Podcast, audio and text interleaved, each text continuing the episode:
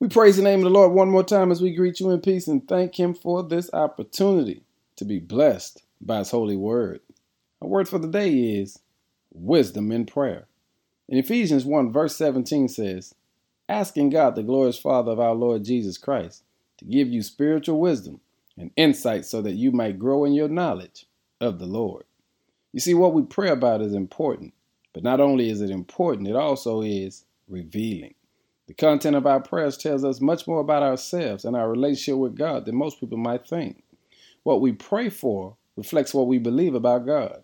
And in most of our prayers, they are always about self or what matters to us. Then the content of our prayers, our communication with God, that simply lets the world know that we believe deep down that God exists primarily for us. Take a moment, check out your prayer life. What are you asking the Lord for? How much of it only benefits you.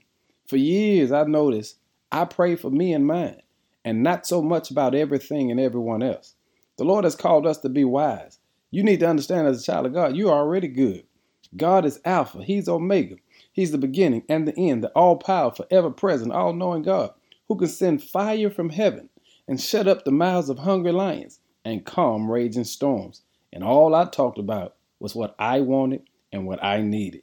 Hey, family, God wants us to be wise in our prayer life.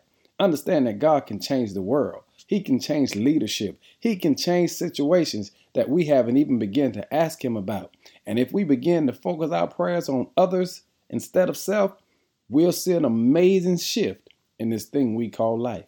I want to challenge you today to be wise in the words that you use as you communicate with God and watch God effectively turn some things around. Be wise today and give Him glory. In Jesus' name, amen.